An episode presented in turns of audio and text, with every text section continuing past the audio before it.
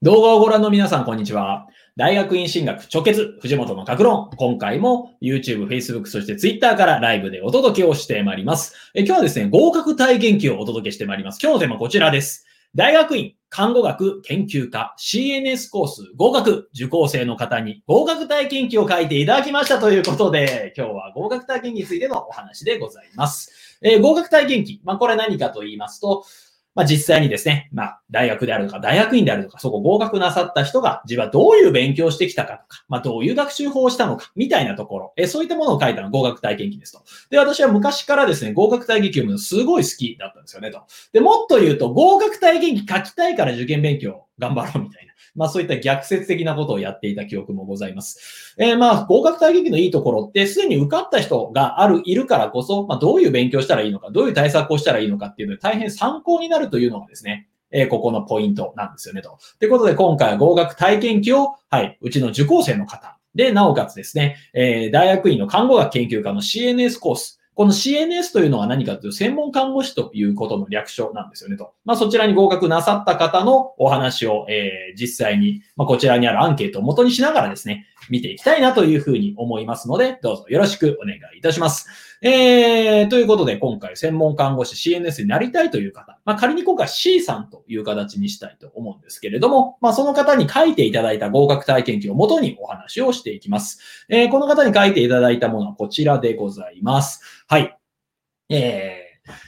作文教室終了者アンケートというもの。まあ、うちで終わった方に毎回書いていただいている方も多いんですけれども、はい、こういったものを用意いたしました。で、書いていただいた合格体験記を元にお話をしていきますと。えー、どういう質問があるかと、まずこういう質問ですね。作文教室に入る前、え困っていらっしゃったこと、悩んでいらっしゃったことは何ですか？という内容。はい。それについてこういう回答を C さんはしていただきました。はい。C さんの回答を読んでいきましょ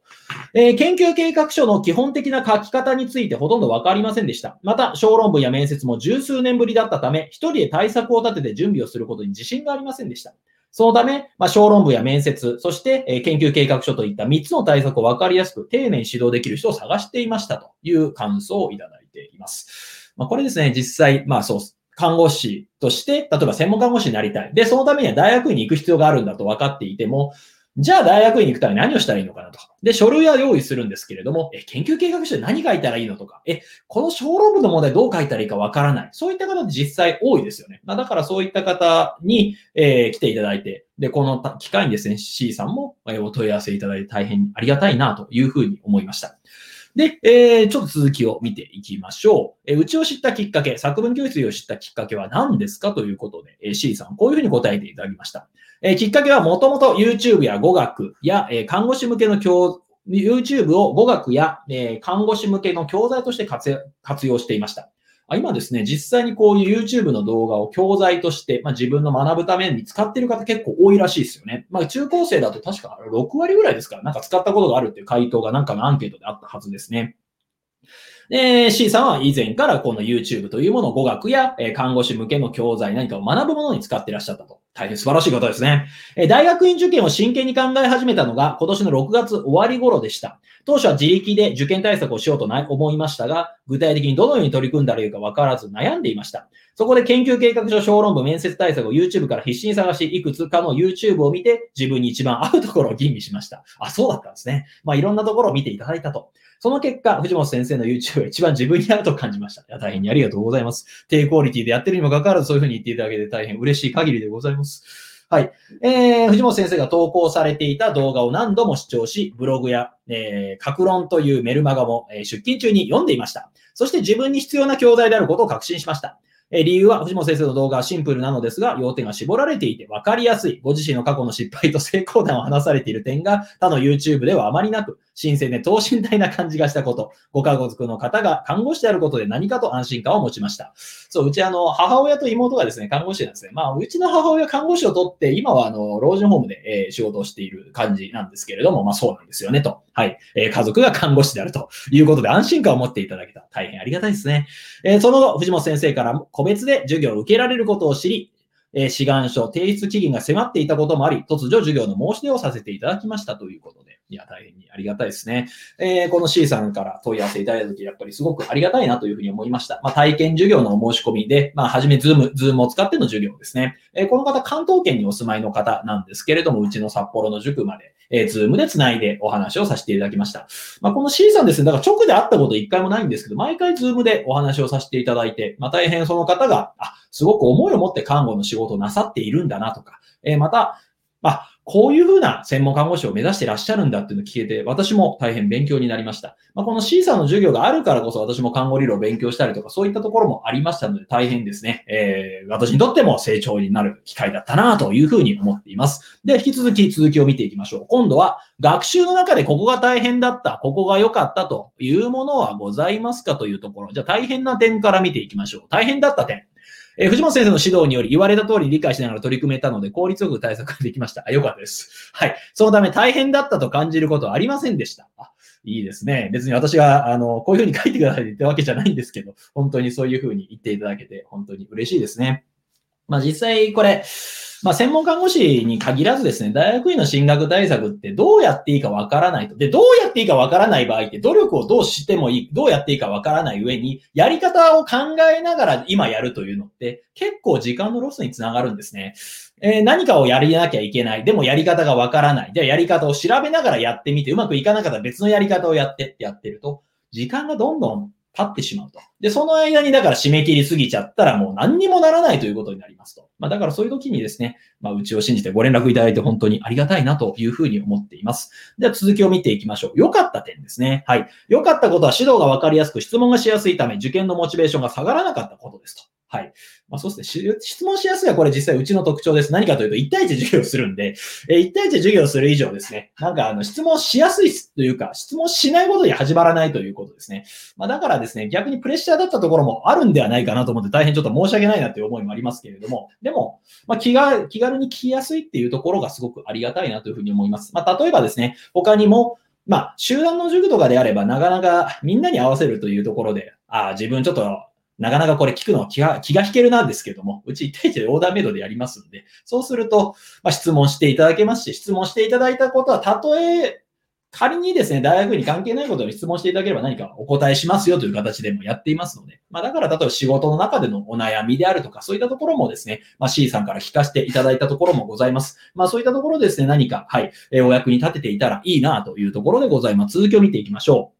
はい。え良かったことは指導が分かりやすく、質問がしやすいため、受験のモチベーションが下がらなかったところです。できないところをいかにどう伸ばすかを先生側で考えてくださっているのを感じました。ありがとうございます。えー例えば小論文の対策で私が足りないことをはっきり言ってくださるのですが、どうやったら書けるようになるのかを一緒に考えてくださいました。そして些細なことでもできるようになったことを褒めてくださり、自信につながりました。そういただけて本当に光栄でございます。えーまた授業中に動画を録画してくださって、えー復習に役立ちました。個別授業と YouTube 動画を活用させていただき、効率よく受験勉強ができました。おまけに受験勉強だけでなく、基本的な勉強の方法まで改めて学習できましたということで、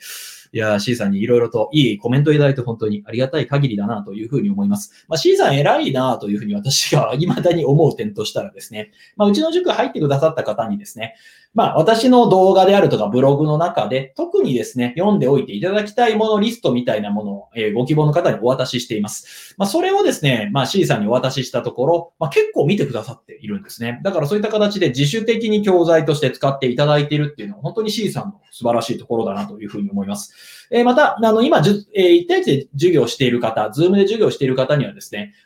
Zoom の機能で録画機能っていうのがあります。だからこそですね、面談をした内容についてを録画にとって、それをお送りすると。まあそうすると、例えば小論文の添削のところでちょっと分かりにくかったところをその場でアドバイス。えーその場で、えー例えば、聞き、伸び、聞きそびれてしまったところもですね、後ほど動画で確認ができたり、あるいは、まあ、通勤途中にそれを聞き流すことによって復習ができたりとか、そういった使い方もしていただけるところもあります。まあ、だからこそですね、まあ、すごく、まあ、C さんですね、 Zoom の機能であるとか、まあ、インターネットの恩恵というのをかなり使っていらっしゃるなというところで大変素晴らしいなというふうに思います。で、また勉強の仕方、そうですね、計画の仕方や問題の解き方についても確かにお伝えしたところ、まあ、大変 C さん喜んでいただいて、本当にありがたいなというふうに思うところでございます。で、作文教室でね、率直なご意見、ご感想をお願いいたしますという、こういうご意見、ご感想をいただきました。はい。えー、何かと言いますと、はい。えー、私にとって授業料はとても高価なので、これからも貴重に受けさせていただきます。はい、すいません。いろいろとありがとうございます。ただ、それ以上の価値を何か提供できていたらいいなというふうに思う次第ではございます。えー、続いていきましょう。はい。えー、今後、えー、受験対策のため、作文教室に通う方たちにメッセージ、アドバイスをお願いします。こういう感想をいただきました。私は看護師として日勤、夜勤勤務をしながら、がん専門看護師高生の受験対策をしました。受験勉強中に感じたことは、どうやったら合格できるのかを常に考えて、脳の中を合格できる脳に作り変えていくことが大切だと思ったことですと。また、個別の授業を受ける前に自分の考えを整理しておいて授業に臨むと、理解はものすごく早いです。夜勤や日勤等勤務で忙しいですが、忙しいからこそ必死になって努力していくと、次の自分の可能性が見えてきます。応援していますという形で、大変いいメッセージありがとうございます。えー、これをご覧いただいている方にですね、えー、の何か励ましにもなっていらっしゃるんじゃないかなというふうに思いますので、よろしくお願いいたします。まあ、ここのですね、今、えー、C さんの話の中にありましたけれども、個別の授業を受ける前に自分の考えを整理しておいて授業に臨む。まあ、これ、すごく大事なところだと思います。まあ、何かというと、これ目的意識を定めるっていうことなんですね。目的意識とは何かと言いますと、例えばこの1時間の講座で何を自分は学びたいのか、また自分はこれを授業の中でどういった点を質問しようか、改めて考えておくと、まあ、時間密度が上がるんですね。端的に言うと、例えば元を取れるということになってきます。まあ、だからこそですね、まあ、この C さんの姿勢って本当に、本当に学ぶ人の鏡だなというふうに私も思います。だから私もすごく参考にさせていただく記述でございました。ありがとうございます。で、最後、講師へのメッセージなどがあればお願いしますと。藤本先生、教えるセンスがある方だと感じております。いや、大変照れますね。ありがたいですね。えー、そのため私は CNS に無事合格できるように、一層の努力をしていきますので、これからもよろしくお願いします。また、えーオンライン上でしかお会いしたことがないのですが、藤本先生にこんなことまで相談していいのかと思うことも市民など相談に乗ってくださり、本当に感謝しておりますということで、大変にありがとうございます。まあ、過分なお言葉、大変にありがとうございます。えー、私もますます努力していけるようにしていきたいと思います。いや、でもあの、なんかこういうのをいただくと、なんか自分も本当にもっと頑張ろうっていう思いになりますね。だからこそ、まあちょっとあの、このアンケート、内容、合格体験記としても、えー、今回ご紹介させていただいた次第でございます。えー、ぜひですね、C さん、えー、いい CNS コース、これからいろいろ授業が始まりますけれども、それを通して、まあ、今後学習につなげていっていただきたいですし、また多くの患者さんもですね、え希望になっていただける、そういった、え CNS 専門看護師として今後も活躍なさることを、え祈らせていただきますので、どうぞよろしくお願いいたします。え実はまあ CNS コース、あの、大学院2年行くだけではなくて、実はですね、行った後にまた試験もあるというところがあります。で、勤務しながら行くことになると結構大変だというのも聞きます。えだからですね、正直言うと、受かってからもが勝負みたいなところがあったりもするんですね。だからこそ今後も何かあの困ったことありましたらお力になれればと思いますし、えまたですね、この死亡理由書であるとか、死亡理由書であるとか、研究計画書にお書きなさった、そういった自分の思いというものをこれから大事にしていただければなというふうに思っております。えー、今回のポイントです。まあ、合格するには習慣が大切ということですね。まあ、これ何かというと、例えば、まあ、大学院を目指すとか、まあ、何か資格を目指すとか、何か目標を定めるときにですね、大体はどうやったらいいかわからないと。で、それを工夫しながら勉強もしていくと、まあ、結構時間のロスにつながることも多いですと。であれば、まあ、例えばやり方も教えてもらうし、例えばペースメーカーとしてそこの塾もま利用するし、またその学んだことを活かしてちょっとずつ結果をつなげていくみたいな。まあ、そういったところが、まあ、最短距離でですね、目標達成するのに必要になってきたりもします。えー、また、まあ、大学院入るには学習の習慣であるとか、またそもそも研究ってどういうことか、そういったところもですね、知っていた方がいいかなというふうに思います。だからこそ私の塾の中では、授業の中ではそういった、まあ、研究でどうやってやるのとか、また何のために大学に行くのか、また大学院の授業どうやって乗り切っていくのか、みたいなお話も差し上げるようにしています。まあ、そうして、まあ、ぜひですね、大学院に入ってからも、まあ、どんどん活躍をなさっていただいて、専門看護師としてですね、今後もっと患者さんのために、また病院のために、またご自身のために活躍なさる、そういったことを何か応援していければいいなというふうに思っております。えー、ともあれ C さん、今後も応援しておりますので、今後ともどうぞよろしくお願いいたします。えー、こういった形のですね、えー、情報発信を続けております。えー、今回はですね、え、CNS の、えコースに合格なさいました受講生の方に書いていただいた合格体験記をもとにお話を進めてきたわけでございます。えー、書いていただいた合格体験記、その中にはですね、学習の仕方のヒントもかなりあったなというふうに思います。それが何かというと、まあ、自分で動画教材を活用しましたということ。それだけではなくて、例えば、